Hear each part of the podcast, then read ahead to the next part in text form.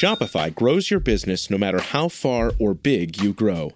Shopify is the global commerce platform that helps you sell at every stage of your business.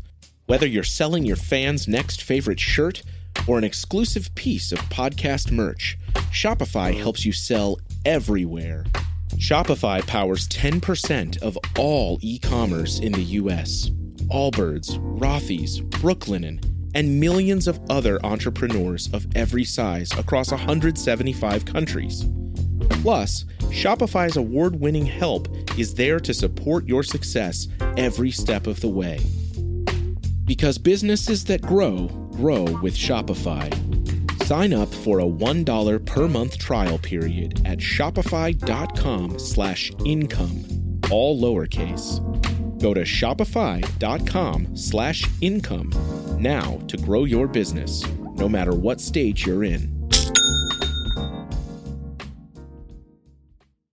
Judy was boring. Hello. Then Judy discovered ChumbaCasino.com. It's my little escape. Now Judy's the life of the party. Oh, baby, Mama's bringing home the bacon. Whoa, take it easy, Judy. The Chumba life is for everybody. So go to ChumbaCasino.com and play over 100 casino style games. Join today and play for free for your chance to redeem some serious prizes. ChumbaCasino.com. No purchase necessary. Void where prohibited by law. 18 plus terms and conditions apply. See website for details. Hey, listeners, I want to tell you about a sponsor, Music Masters Collective. They're a nonprofit organization that produces unique music events, providing opportunities for fans and artists to meet and collaborate in an inspired and creative atmosphere. Every week, they host different events, all with the opportunity to learn from world class musicians like Oteil Burbridge, Trouble No More, former members of the band, Milk Carton Kids, Nikki Glaspie, Bill Frisell, Shawn Colvin, and many more. This June, join the Fab Four, Joan Osborne, John Sebastian, Marshall Crenshaw, and a great group of faculty for the debut of Magical Mystery Camp. This all inclusive, once in a lifetime music vacation experience in the heart of the Catskills will be packed with nightly performances, workshops, speakers, song circles, open mics, and a lot more. If you're a performing musician at any level, bring your instrument. If you're a music lover, bring your good spirit. It's an amazing experience for individuals, friends, and couples alike. Registration is open, spots are filling up, so check it out soon. And scholarships are available. Check out magicalmysterycamp.com slash helpingfriendly to learn more.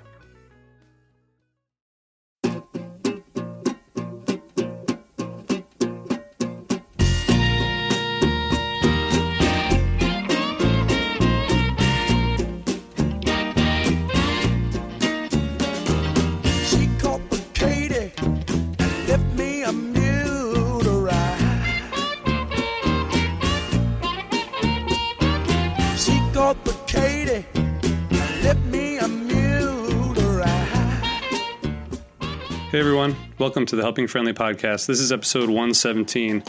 We're really excited to be bringing you this interview with Katy Tur.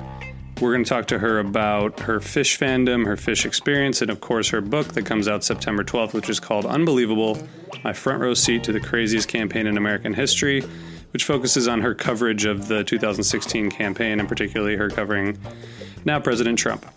We wanted to thank Jeff Carroll, who's a longtime listener and supporter of the podcast, for introducing us to Katy and for helping to make this happen. It's been um, it's been a long time in the works, and we really appreciate Jeff's efforts. So, thanks, Jeff.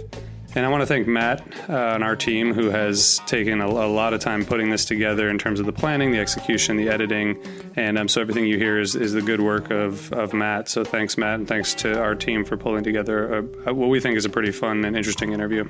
You can follow us on Twitter at HFPod. You can find us on Facebook, and you can email us at helpingfriendlypodcast at gmail.com. We hope you enjoy this interview with Katy, and keep on rocking.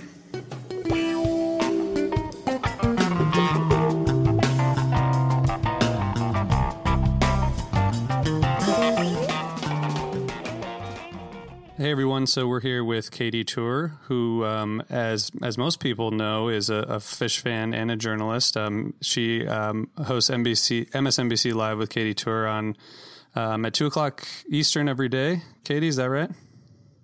That is correct.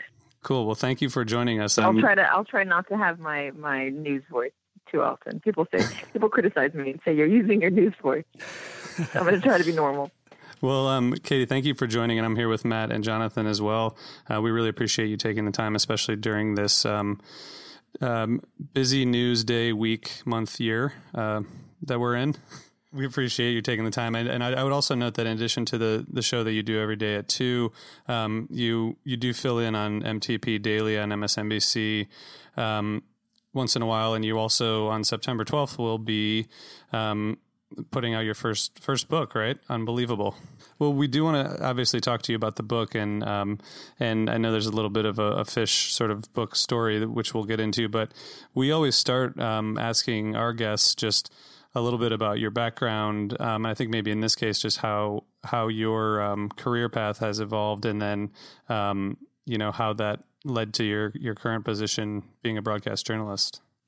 Okay, so I um, I grew up in Los Angeles, and my parents were helicopter journalists. They were uh, the ones who found OJ first on that slow speed pursuit, and they were the ones who um, captured the LA riots and the beating of the, uh, the gravel truck driver named Reginald Denny. They they essentially oh. popularized um, helicopter news reporting in in LA. So I grew up in this in this wild way where we were never at home, and most of my childhood was spent um, in the air, hovering over Los Angeles and learning about all the various cities and how everybody in LA had a, an amazing backyard pool except us. And I wondered why we couldn't have one. um, and yeah, it was just this, it was like this just wild, totally um, unique childhood. And I, um, as I got older and as I was a teenager, I thought it was you know really boring and really and really annoying and really uh, embarrassing because my parents weren't normal like everyone else's friends. They would like buzz my baseball games in the helicopter and and yell out at me over the loudspeaker, and I just thought it was the most mortifying. Oh, that sounds amazing. yeah, it is, except for when you're like 12 and you're and you just want to blend in. right. so, and I just was an idiot. Like, you're, kids are idiots. So um, I I had no desire to be in the news business, um, and I went to college and I thought I would do something a little bit more stable, um, a little bit more predictable. I wanted to be a lawyer or I wanted to be a doctor, but I quickly got weeded out of being a doctor. And then I was a philosophy major and I, I loved that. But then I, you know, when faced with the prospect of of taking the LSAT and, and three more years of schooling. I just was like, I can't do this any longer. I, I need I need to be outside. I can't be inside trapped behind a desk all day. And I was driving back to college with my my college boyfriend, and um, I went to UC Santa Barbara. So I'm driving from Los Angeles up to Santa Barbara, and we go through Malibu, and the roads were blocked off because there was a huge brush fire and I um, always had a press pass on me, and and I say press pass loosely because my my father um, forged a press pass for me. He took my grandmother's old press pass and just pasted my name over it. Her name was Judy Tur, and it's a it's a felony to impersonate somebody else who just pasted my picture over most of the letters of her name. So it just was wide to her.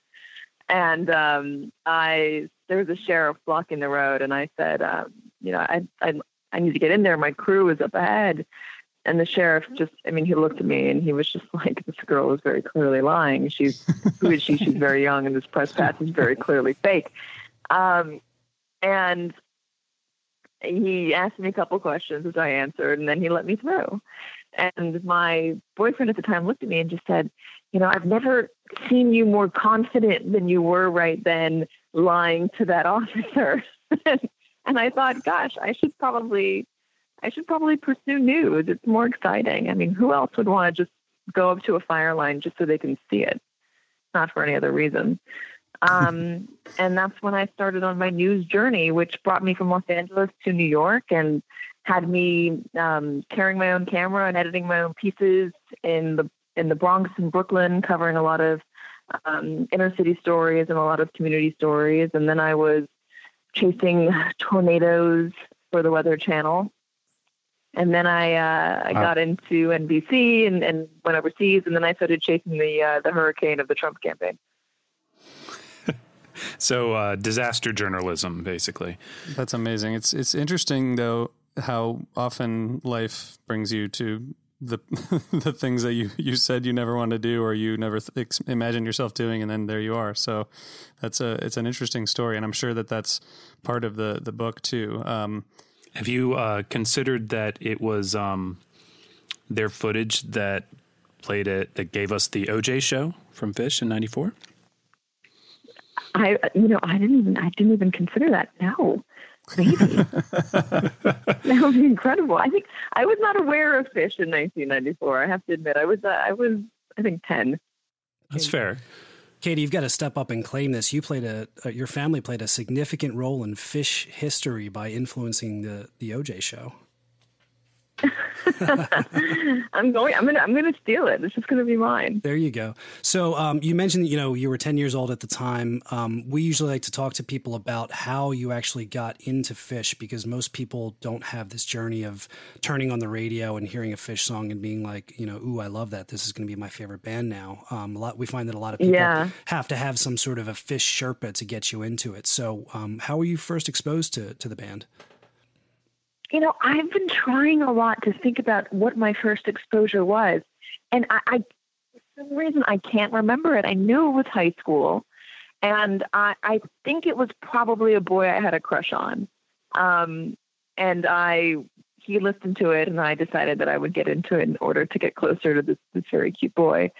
Um, I think. And then I I know that I ended up liking it a, a ton, and I became totally obsessed with it. Completely, you know, head over heels. Bought uh, all the albums that I could get my hands on, all the CDs that I could get my hands on. I think I I owned uh, the entirety of Hampton Comes Alive, um, and I bought all the the studio albums, which I know was a big no no in the beginning, and then I and then I got into more of the live shows. Um, and uh, when I went to college, I listened to them so much that um, my emo boyfriend at the time looked down on me and said I was too much of a hippie. And I said, "Well, you like you like crying rock with girls with, with boys with long hair." Oh my God. Awesome. I, I had the same exact thing happen. I had a girlfriend in high school and I went to college and got super into Phish and she was like, I don't even know you anymore. What's going on? But um, do you remember when your first show was? Yeah, my first show was I think in um, it was actually a few years after that. I think it was like 2003. I, I didn't go to a show um, until college, and I remember feeling a little late to the game and um, just but loving it, just being so completely um, uh, taken aback by the the community spirit of it all. I thought it was just, I mean, it was wild. Everybody was, you know, stoned and, and more than that. And the whole place was like, a, you were hotboxing the forum in Los Angeles, in Inglewood. But um, I remember thinking like everyone's so nice and the lights are so cool and the music is awesome. And how could you not love this band? And I, I just, I just fell even more deeply in love than I had been. And then they, then they went on hiatus, so they broke up or whatever it was. And I, I, my heart was broken, so I had to start following Trey Anastasio around.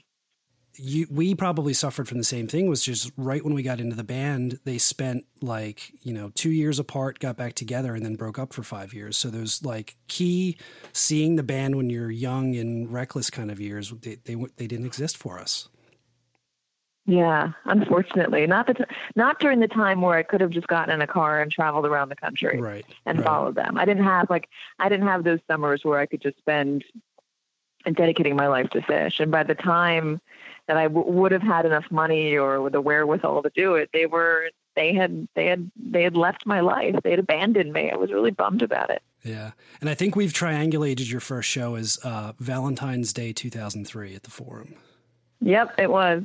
It was. awesome. Awesome. That's a that's a cool show.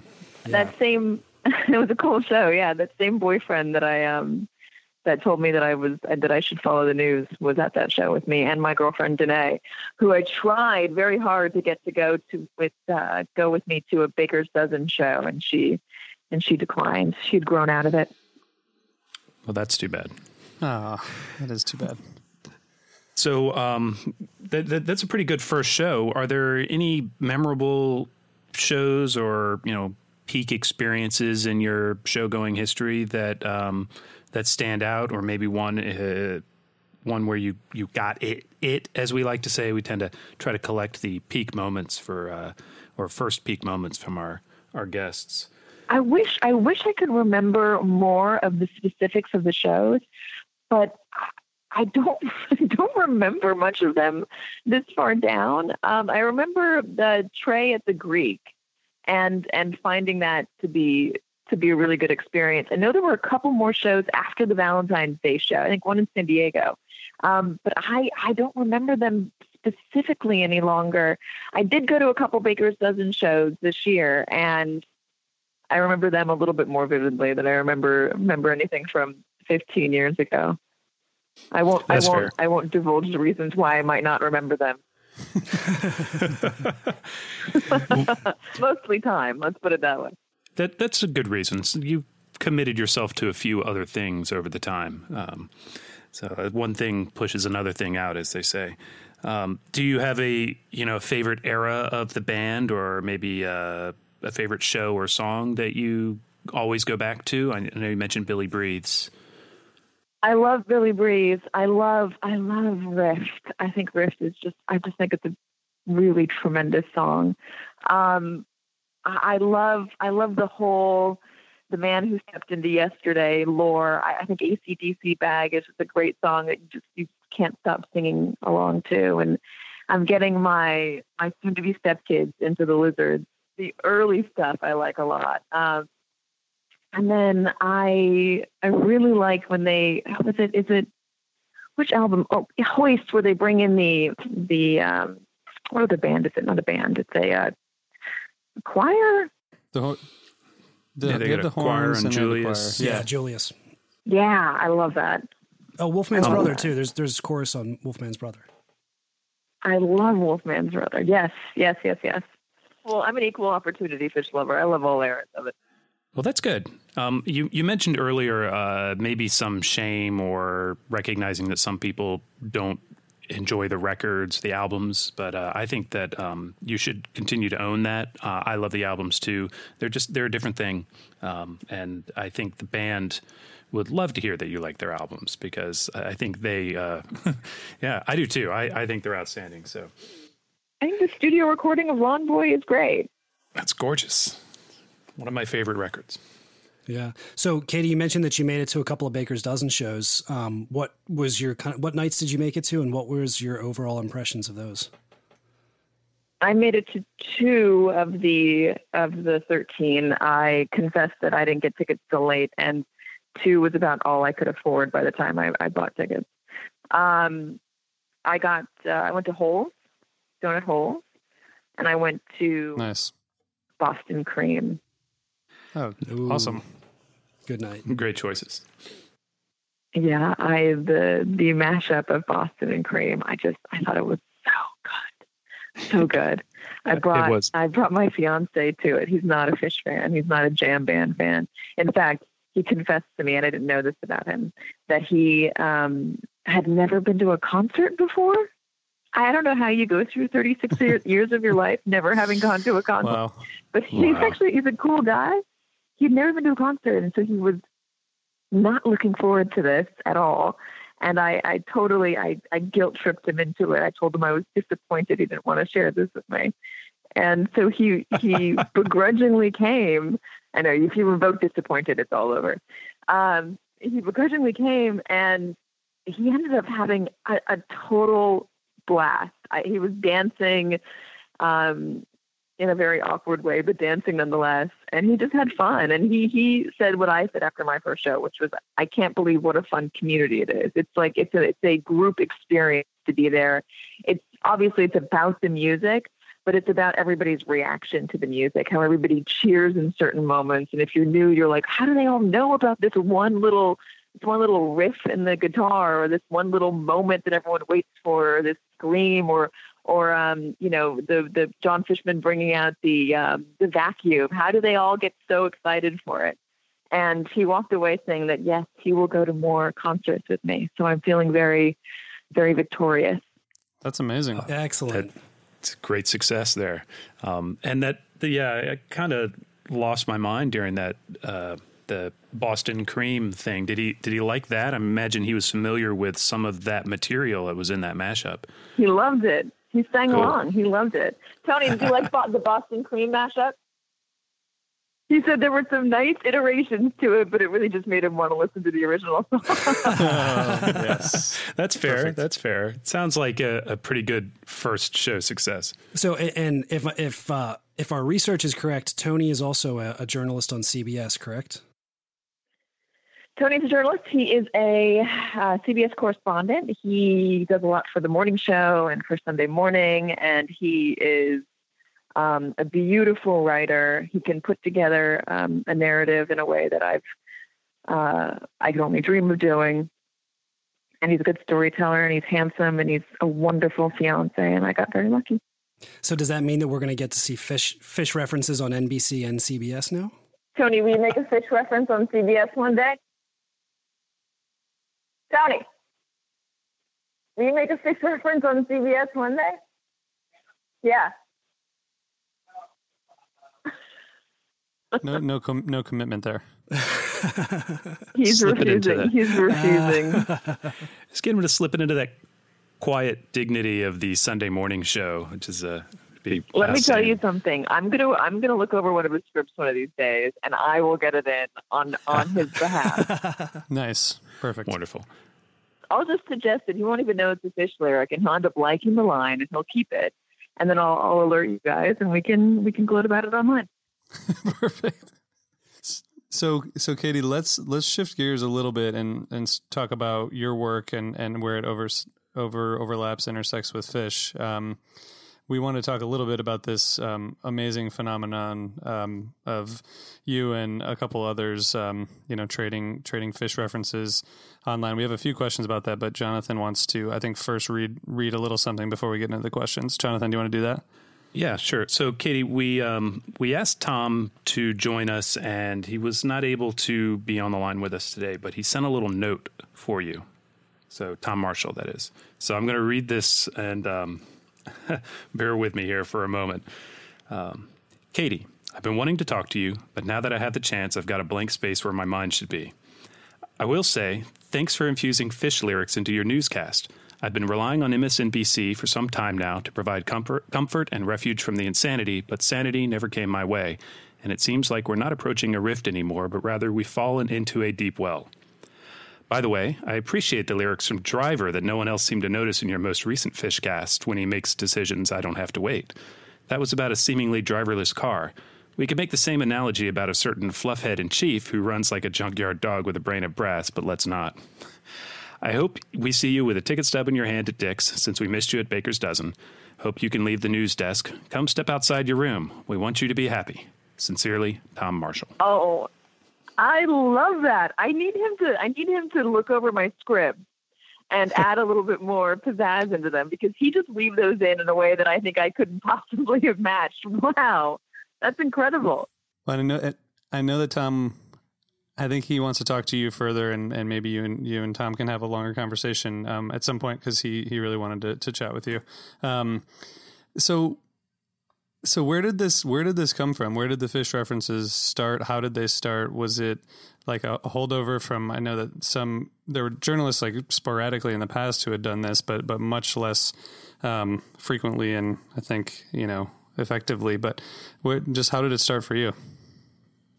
So I think I I made a reference on social media um, out of the blue, not on, on the show, just kind of um, out of nowhere. And uh, Jake Sherman or somebody, I think it was Jake Sherman or somebody from this this group called Journofish, which I didn't realize existed, found me and said, "Oh my God, I didn't, didn't realize you were a Phish fan. You know we have a group." And I said, "What are you talking about?"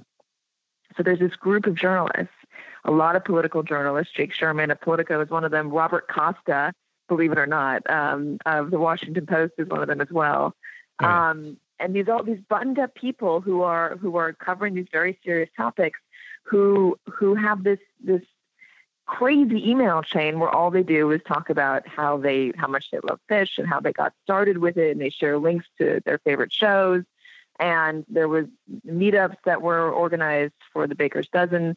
And so I got to know more people in the in the world and in the business from this from this group, and I I, I fully understood how much of a of a Phish fan uh, Sherman was. So he was always on my air, and one day I just I dropped a Phish lyric on him, and it totally totally took him aback. You can see his his face got really red.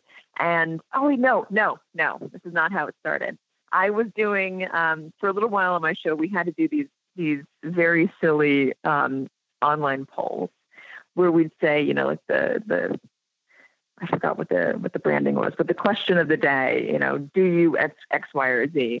And I I one day got really I got really bored of doing them, and I got really bored of trying to make them interesting. And so I added a few Phish lyrics. One of them was "Run like an antelope out of control."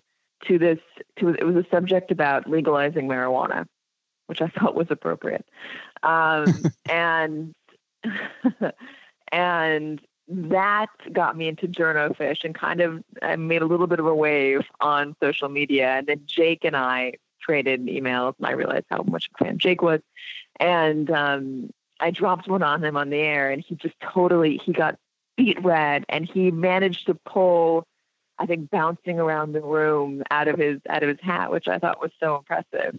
And then it became a thing where we would just go back and forth whenever he was on the air. Uh, one of us would try to slip one or two in and throw the other off their game, which was I think a little bit of um, you know, Russian roulette or or high stakes poker or walking a, a wire because we're doing these pretty serious topics and we're trying to we're trying to meddle with or uh, fiddle with each other. But it, it, it it kind of took off and people started paying attention. And, and then we started thinking, at the very least, we're getting more people to pay closer attention to what's going on in Congress, what's going on with healthcare, what's going on with um, uh, the various legislation that, that the Republicans and Donald Trump are trying to get passed. So it was it was fun and informative, and we kept doing it. And for the Baker's Dozen show, um, I I um, in the words of of the Funyun, blew uh, jump the shark when I did 13, um, 13 Phish references on Meet the Press one day. Uh, and then I decided that I probably should take a small break for a little while to be determined when it when it reappears. Have you gotten any feedback from um, the higher ups at NBC? Do they realize what you're doing, and are they giving you thumbs up or thumbs down on it? Now, you know, one of my bosses, after I, I inserted into the poll questions, called and he was like, "Oh God, Katy's having so much fun today. I love it." And then my EP was like, "Yeah, she's inserting Phish lyrics." He's like, "Oh, oh all right."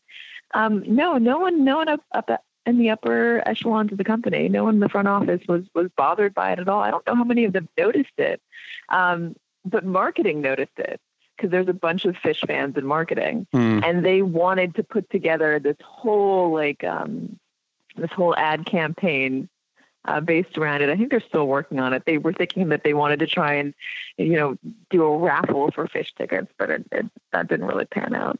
But it, I haven't gotten any negative feedback. I think people like. Uh, I think they they understand that it's you know it's all in good fun and it's it's not taking away from the topic and it's getting a lot of uh, positive attention. And also, we have to cover such serious subjects every day. It's nice to allow us to have a moment of, of pleasure, find a way yeah. to, to keep it interesting.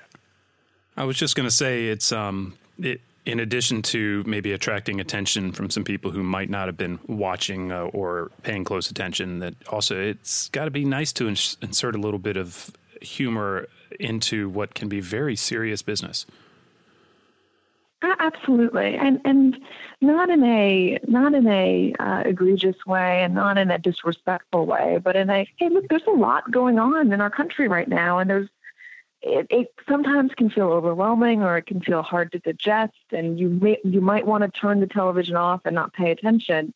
And if there's a reason that you're turning it on and listening to to you know two reporters talk about the CBO score of the latest Senate health care bill and how many people might lose coverage from that 22 million, whatever it is, and how much it might uh, take away to the deficit. I mean, that's important. It's important stuff. And, and all too often, civics and, and current events and, and uh, politics and policies is kind of hard for people to understand. It's hard for them to get into unless it's deeply personal. And even when it's deeply personal, you kind of, it's so complicated and so, and the terms are so obtuse that if there's a way to get people to pay attention because they happen to like the lyrics that are being thrown around, I think that's a good thing. I think it's really cool that you're that the the boss or whoever you that was that you described um, the reaction was um, it looks like you're having a lot of she's having a lot of fun because that's a really that's cool that that is that was the first reaction because it's obvious that you know people appreciate when they see that you know the people who are hosting these shows are actually enjoying themselves and not not taking themselves too seriously or trying to be too serious. It's it's authenticity, you know, which is really really valued in this age, right? Yeah, I mean, listen, I am never going to be someone who I'm not. Um, I can't. I, if you if you tried to button me up or tried to stick me into the mold of what you think an anchor or reporter should be, I would I would throw a temper tantrum or I would just or I would uh or I would choke to death. I I I don't work well when you constrain me or you try to make me into something else. I and I think the reason that so many people um, were drawn to my to my coverage and my reporting during the campaign was because you know oftentimes I'd forget a word or I would um, you could tell how I came to a conclusion. You could tell that I wasn't just packaging into packaging the the report into um, political or Washingtonian terms. I was a normal human being who was trying to convey what was really going on. And I'm going to try to be that way on the air too. And that naturally will include from time to time some goofy Phish lyrics which I think, I think, can be very profound and deep in, a surprising and unexpected way. Absolutely, we we definitely agree with that, and I, I think the net result has been positive. People respond well to sincerity and real people on the screen. Um, Katy, if we could, with, let's uh, let's talk a little bit about the book. Um, again, it's called Unbelievable My Front Row Seat to the Craziest Campaign in American History, and it comes out on September 12th on, I think it's HarperCollins, uh, Dey Street Books. So we wanted to start by asking about the circumstances that led you being uh, tasked with covering the Trump campaign. Um, oh gosh. Okay. So, so you should, you should buy the book because I'll, I'll give you the story and, and real detail. Everyone should buy the book. Everyone should. Oh, absolutely. Everyone should buy the book. Go Re- out and buy the book. The book. I promise it's a worthwhile read. It's not dry political analysis. It's just a truly unbelievable story. Um, anyway, so I was living in London. I had just um, been been moved to London by my bosses to be one of NBC's foreign correspondents, which was um, something of a dream for me because you, you're based uh, in London and you get to travel anywhere in the world. I mean, the whole world is your playground, everything except the United States. So in the nine months that I had been there, I, think I went to 20 or something countries, um, everywhere from Italy and, and Budapest to uh, Surabaya, Indonesia, and uh, Thailand. It, it, just great, great experiences. And I came home nine months in to reconnect with my bosses. Um, and because uh, a boy made a wish to the Make a Wish Foundation to shadow me for a day. And so I came home to do that, which was an amazing experience and, and a huge honor. And I also came to remind people in New York that I still exist because sometimes when you work overseas, um, they can forget about you when international news is not breaking. And I was just standing on the newsroom when um, somebody said, you know, Macy's and Univision have ju- uh, just dropped Donald Trump, and this is turning into a big story. The fallout from his announcement. This was a couple days after his announcement, or a week after his announcement. And they said we should put a reporter on the story who's available. And a friend of mine, Bradd Jaffy, who works on Nightly News, volunteered me. He said, Katy's not doing anything. She can do it. and I yeah. And I said, I said, yeah, yeah, sure, I can do that, no problem. And the next day it was continuing, the story continued and they had me on it again. I mean, these were not these were not A block stories. This was not the lead story of the newscast at the time. This was after the first commercial break. So it was an interesting story, but it wasn't the most important story of the day. Um, so I did it a couple days, and then our our president of NBC News had this crazy foresight where she's like, "This man is is at the very least throwing a wrench into the plans of the Republican Party. We've got to we've got to cover him. We've got to put a correspondent on him." And at the time, nobody thought that he was a serious contender, and so there was a lot of pushback in Washington about, you know, why would we put one of our big deal political correspondents on this on this joke? I mean, he's not going to last very long. And so they said, well, why, you know what? Why don't we put Katy on it?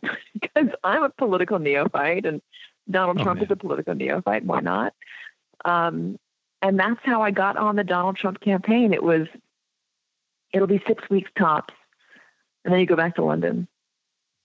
Well, And it ended up Simpler being times. 510 days.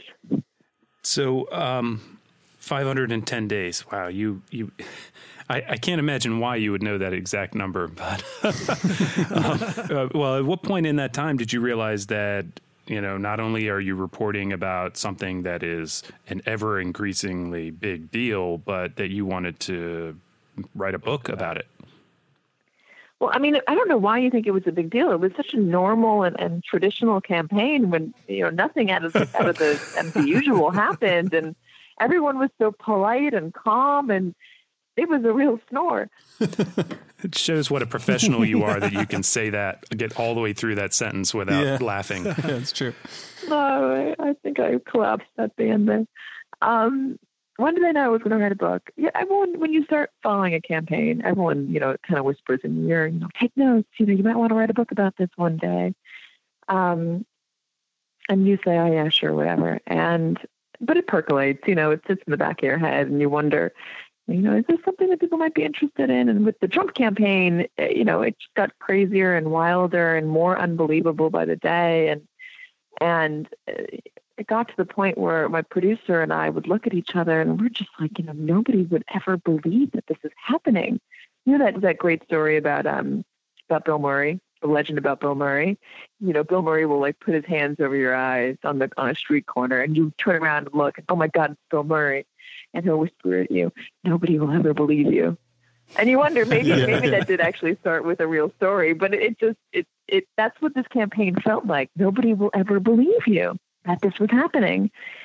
And um, I I started really thinking about it seriously. I think in December, January. That's when I really started taking late November, December. That's when I really started taking copious notes um, about what was happening day to day.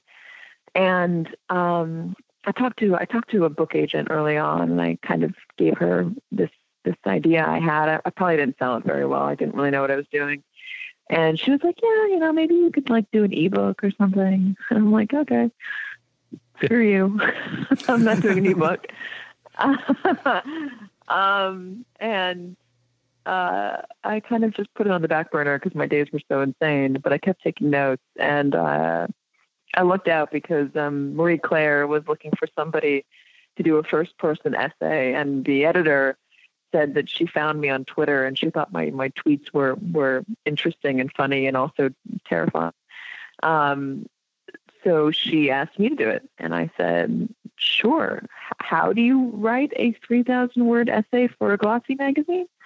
And uh, I mean, do you want a minute thirty script for nightly news? I'd give you that. Um, and she kind of, you know, she walked me through it, and it it was. I thought it was good. I didn't think it was so good, but it it it really made a, a good wave. And from there, I got some inquiries from book agents and from book editors, and I ended up uh, getting in touch and and really connecting with Julia Cheiffetz at HarperCollins, and she she said, you know, this could really be something. This could be a, a modern version or something of a modern version of the campaign classic, which is this book called Boys in the Bus. If you if you cover a political campaign, you read this book. Mhm, And if you don't, you should read it because it's just a great book. Um, it's about the reporters and their crazy antics on the campaign trail in 1970, and it's it's wild. I mean, the stories back then. There's some that's some of it's exactly the same as it always was. Much of it, though, is just so much more wild than anything we could ever do nowadays. I mean, there's there's one great line in the book where they uh, talk about the end of the campaign, and everyone had been having affairs throughout this whole time, and and one of the flight attendants on the press plane realized or discovered that her paramour was married, and she ended up suing him for illegal acts committed over the state of Iowa. oh wow! I think is amazing. what an incredible story! I wish we had anything that even compares to that. Um, Boys on the Bus was a sort of a, not companion, but a corollary to the Fear and Loathing, right? That was they were both about the '72 campaign, just from different perspectives. He mm-hmm. got a lot of help from um, from Hunter S. Thompson on the book. In yeah, fact, Hunter S. Thompson wrote the the New Foreword. It's a great book. It's a really great book. It'll teach you a ton about the news business and a ton about how everybody's always hated the media. Yeah.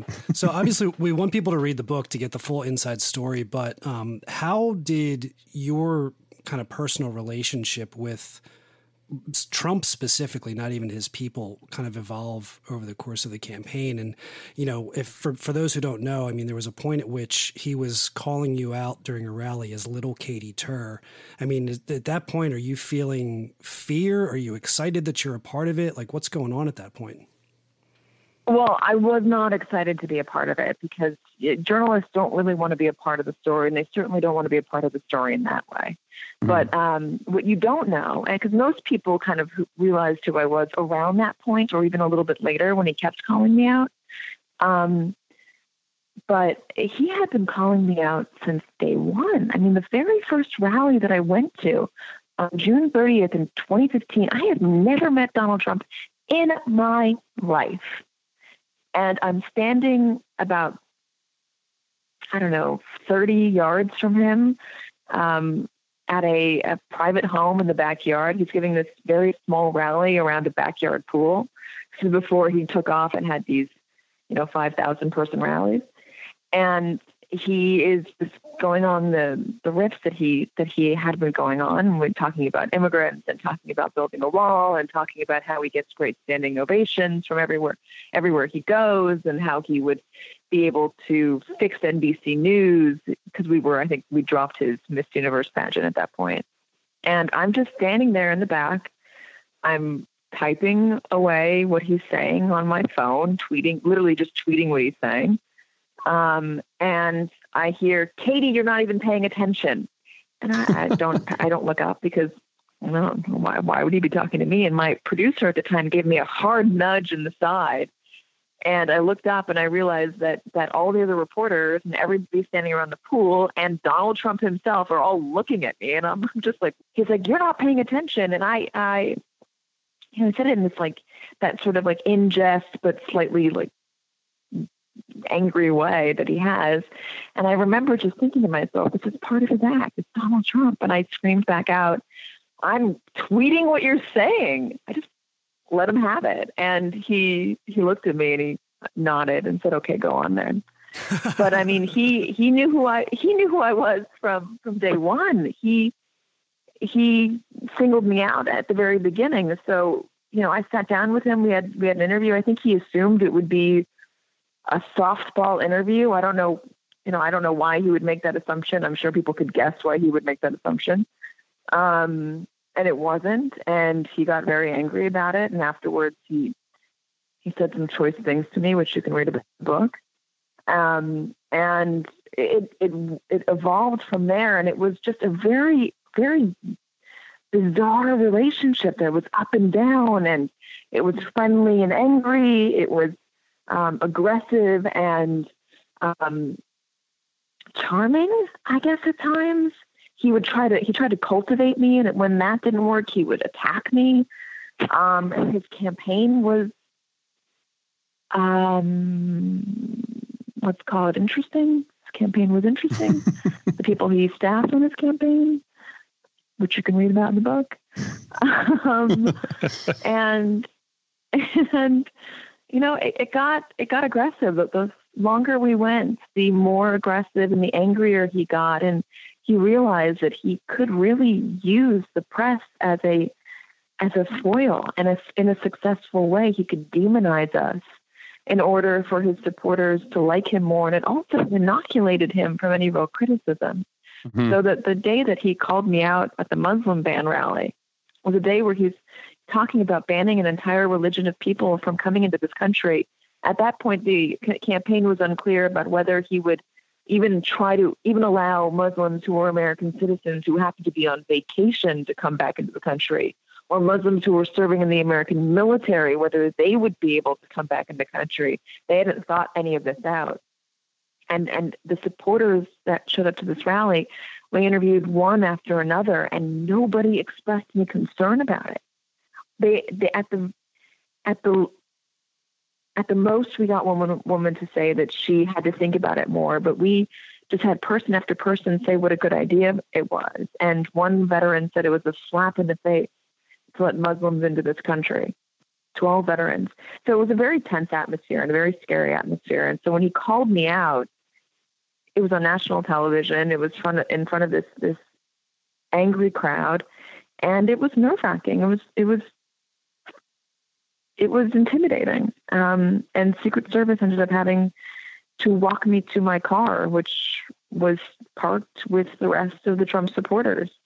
Wow. Um, yeah, so it, it it was there were points where we thought, and that was just one of many, and there there were points where we thought we really believed that somebody was a reporter was going to get hurt, really hurt, if not killed. I mean, we had we got that sensation watching from home, so I can't imagine. It, I can only imagine it was you know well amplified when you were actually in the moment there. Yeah, I mean, it was it was at times. I'm not I'm not painting all Trump supporters with a broad brush at all. Um, and there were lovely people that I met along the way um, who were who were not aggressive and who would come up to you and say, you know, we we really believe in what you're doing and thank you for what you're doing. It, it just it was a mixed bag. Yeah. Well, so just a couple questions, and we want to bring it back to some some happier ground. Um, I remember very distinctly seeing you standing in front of the Flynn Theater in Burlington. Um, yeah. On the campaign, thinking, "Oh my God, how is Donald Trump going in there and going to to you know decimate this house of Phish where they've had several amazing legendary shows. Little did i know that you were actually a fan. Um, but you mentioned to us uh, before when we were kind of going back and forth that um, there was a little bit of a Phish connection in in the book and to your story on the campaign. So i was hoping you could just share a little bit about that and maybe how the band's music got you by.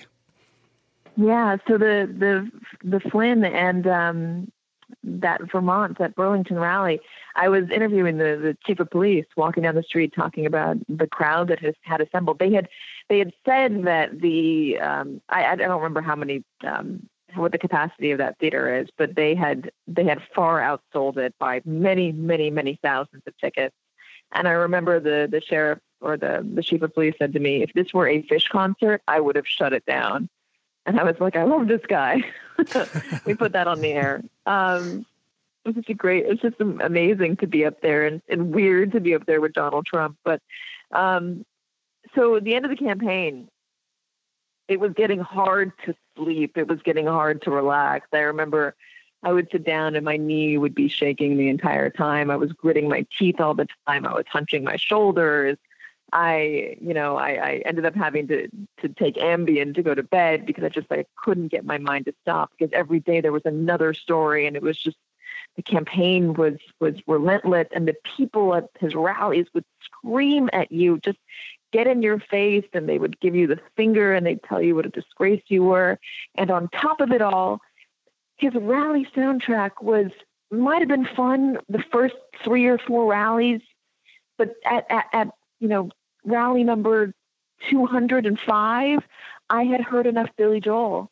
I didn't want to hear Billy Joel again. And then he started playing Backstreet Boys, and there was Nessun Dorma by Pavarotti, and it would just, they'd play it at this ear splitting um, uh, decibels. I mean, it was just, it was so loud, and they would do it at like 95 decibels or 100 decibels, and you couldn't think. And I needed to relax. So I looked through my phone and I had very little music loaded on my phone because it was a it was a new phone and I just didn't have time to deal with it. And I had nothing and I said, "You know what? I need I need something relaxing. I need something calm. I'm going to download Billy Breathes because I remember when I was when I was 17, I just thought Billy Breathes was a great soundtrack for life. I remember turning it on in my car and my headphones and looking around and thinking what a beautiful world we live in and what an interesting movie this would be. Like thinking about everyone walking down the street and what their lives must be like and how they might be in the the starring role, whatever movie their uh, their lives are. And I um so I downloaded it, hoping to get some some of that same pleasure and some of that same peace um, at a Trump rally. And I I did. I would stick my earphones, my earbuds into my ear as as deeply as they went. They were noise canceling. And I would play it. I'd play, you know, like Swept Away or Prince Caspian or uh, Fee at, at the top of as loud as I could get it. Um, and the Trump rallies were transformed. I mean, I remember just walking around with this blissed out smile on my face in a great mood, just smiling at people. People are screaming in my face and I'm just smiling at them back. Like I just remember finding finding a real sense of of happiness. And I was probably delirious in a lot of ways, but it worked for me. And um, they they really the the album and the band just saved me at the end of the campaign. I survived because I was able to calm down and I was able to sleep and I was able to escape even in these in in in in the moment of, of of being surrounded by people who who didn't think that I was doing a worthwhile service for the country. Um, and I talk about in the book. I talk about these these interesting moments where I'm, you know, kind of daydreaming uh, about a different life. And you can hear Phish lyrics in the back of my head, uh, which was interesting because I, I put it in the book and I loved it. And then the lawyer at HarperCollins was like, you can't put music lyrics in a book. And I said, what are you talking about? Like, well, it's copyright. And I said, oh, I didn't know that. And they said, well, you know, if it's just two or three lyrics from a song, that's no problem. And I said, oh, okay, you know, it's it's this song swept away. And then I realized that the entire song is four lyrics. And they're like, you can't print the, you can't reprint the entire song in your book. You have to take it out. And I'm like, I can't take it out. It's important. It's an important part of the story. And they said, you know, fine, if you leave it in and you get sued, this is on you. And I remember thinking, oh my God, you know, what if I get sued by Phish? Are they going to get upset about this? And how much money could I possibly lose? And I decided to take the risk. And then I panicked one night the book was due at 10 a.m. and at 3 a.m. I started to panic. And I remember um, I emailed you guys, didn't I? That's right. Yeah, you did. Yeah, I did. I emailed you guys, and I was like, "Do you know anybody at Phish? And and you emailed me right back, and I emailed um, who was it again? Was it was it uh I forgot. Uh, probably would have been Kevin Shapiro with the band. Yeah, it was Kevin. Kevin emailed back almost immediately and put me in touch with the one of the Phish lawyers and she emailed back by 7 a.m. the next morning saying, Yeah, sure, no problem. Use it, go ahead. I'll, I'll send you the paperwork. And I thought, what other band is that cool where you can email them at 3, at 3 a.m., they respond, and then they say yes immediately? that is great. That's pretty great. Well, we obviously we want to encourage everyone to, to check out the book, and um, we're looking forward to checking it out as well. Um, Katy, I wanted to just, and, and, you've been more than generous with your time. I just had a question about your take on sort of where journalism is going, because you're in the middle of this um, evolution, I think, in terms of, of course, politics, but also news and the field of journalism and the craft of reporting. And I just read today that NBC's Snapchat sort of show experiment has been really successful, and um, it's just interesting to think about all these different ways that that journalism is changing. What do you what do you see changing for your field or or over the next couple of years? Well, I think it is. We're at a crossroads. I think we can go in, in one of two directions. I think a lot of this country doesn't believe us, doesn't want to believe us, thinks that we are um, you know, a bunch of liberals who aren't telling the truth, and that's very hard. How do you how do you uh, get back your credibility? How do you convince people that your your voices are important and it's integral to the functioning of a democracy? Um, and then at the same time, we have uh, another portion of the country who who is relying very heavily on us, and relying very heavily on us to to tell the truth because we don't have a government, an administration that um, tells the truth, or a president that tells the truth. Um, so it's difficult, but I do think that we have a great opportunity to reach people in new ways. Not only do you have cable news, which I'm a part of, and if you are interested in politics, you turn on your cable news channel and you mm-hmm. develop a relationship with the people you see every day. You develop um, uh, hopefully a trust and a bond with them. So you, you know, you know who they are, you know where they're coming from, and you know they haven't burned you in the past. So that's good, and that's one way to do it.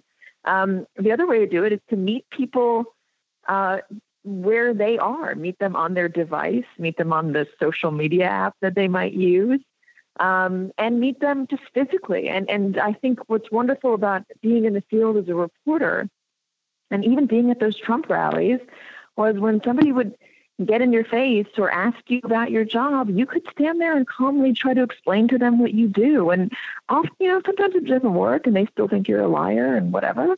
But other times you could you could show them that you're a human being. You could show them that you are working really hard to try and get to the bottom of things. And if you're able to build that trust, if you're able to show these people that or people in general that you're not um, you're not some robot, you're not getting directions on high, you're not trying uh, to sabotage um, a, a, political campaign or a political party or a you know one side of an argument for your own personal gain. Um, that helps, and that's good for it's good for democracy. It's good for media, and I think if you're if you're going to put it in visual terms, if you're climbing up a mountain, we're about halfway up, and either we we look out over the over the um, the rift and we fall or we keep on climbing. And I think what the news media is doing is we've decided to keep on climbing. And I think we have, I think we have a bright future. Awesome. That's, that's helpful perspective and really interesting to think about. Um, well, um, I know Matt. Matt wanted to throw one very brief question at you, and then we're gonna we're gonna let you get back to your day. Katy, what do we have to do to get you to throw the Helping Friendly book in as a reference one day? oh, I, I don't think you have to do much honestly. Perfect. So, so, you're saying you'll do it? I think you. I think you just have to say you should do it, and I'll yes, do it. You should do it. You should do it. Here's what I want. Here's what I want for the listeners of this podcast. I would like you to throw me lyrics that you want me to get into the show, and on on days where I can, I will get them into the show. If you think there's a if there's a topic that we're talking about or something in the news that you know we're going to be talking about, give me your best line and I will find a way to get into the show. and what's the best way for people to send those to you? Twitter? Twitter. Okay. It's my only social media. Excellent. Excellent. This is great. Well, Katy, we we appreciate you. We that's the deal. We will um, we'll we'll make that deal. We accept we accept the terms, and we will ask our listeners to to, do the same. I'm sure that people, you know, these crazy obsessive Phish fans, um, you know, we're happy to think and talk about Phish all the time. Um, just speaking for myself, I think I don't think there's many others out there, but um, we we do appreciate this um, how you've sort of engaged with the community over over Twitter, and and I think you've already done that a bunch, and that's it's really cool to see and um, nice to watch that evolve on TV. Yeah, I love it. I love it. And and listen, you guys are I wish I was as educated in the world of Phish as a lot of a lot of you guys are and a lot of the, the fans online are. And I I'm learning every day and I can't cannot wait to go see a show uh, back here in New York for New Year's. So I will see you guys there who might be going. If I am not able to get to Dick's, even though I really do want to go.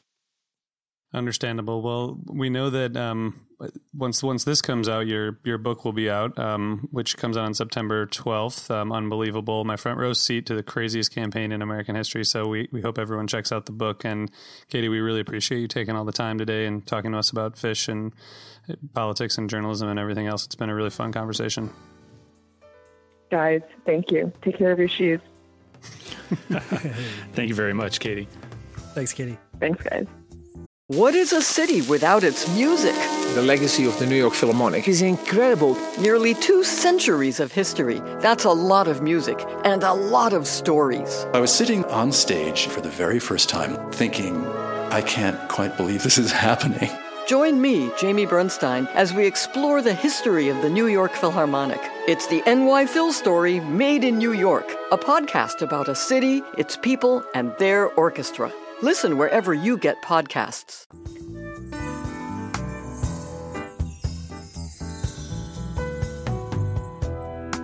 Katie tried. I was halfway crucified. I was on the other side of no tomorrow. You walked in, and my life began again.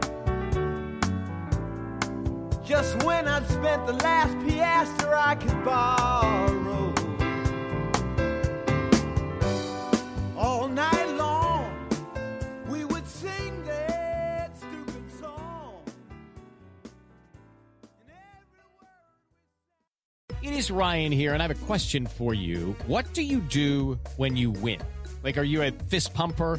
A woohooer, a hand clapper, a high fiver. I kind of like the high five, but if you want to hone in on those winning moves, check out Chumba Casino. At ChumbaCasino.com, choose from hundreds of social casino style games for your chance to redeem serious cash prizes. There are new game releases weekly, plus free daily bonuses. So don't wait. Start having the most fun ever at ChumbaCasino.com. No purchase necessary. Group. Void were prohibited by law. See terms and conditions. 18 plus. Hey everyone, this is Tuck from Fit for a King, an off-road minivan. Every week I bring you fun interviews alongside your favorite metalcore entertainers with my new podcast, Get Tucked. Join me every Monday with bands like Counterparts, Crystal Lake, like Moths to Flames, and many more. We play unsigned and undiscovered bands, deep dive into each artist's history, and of course provide the greatest breakdowns in current metalcore. Tune in to Get Tucked every Monday, out now through Sound Talent Media.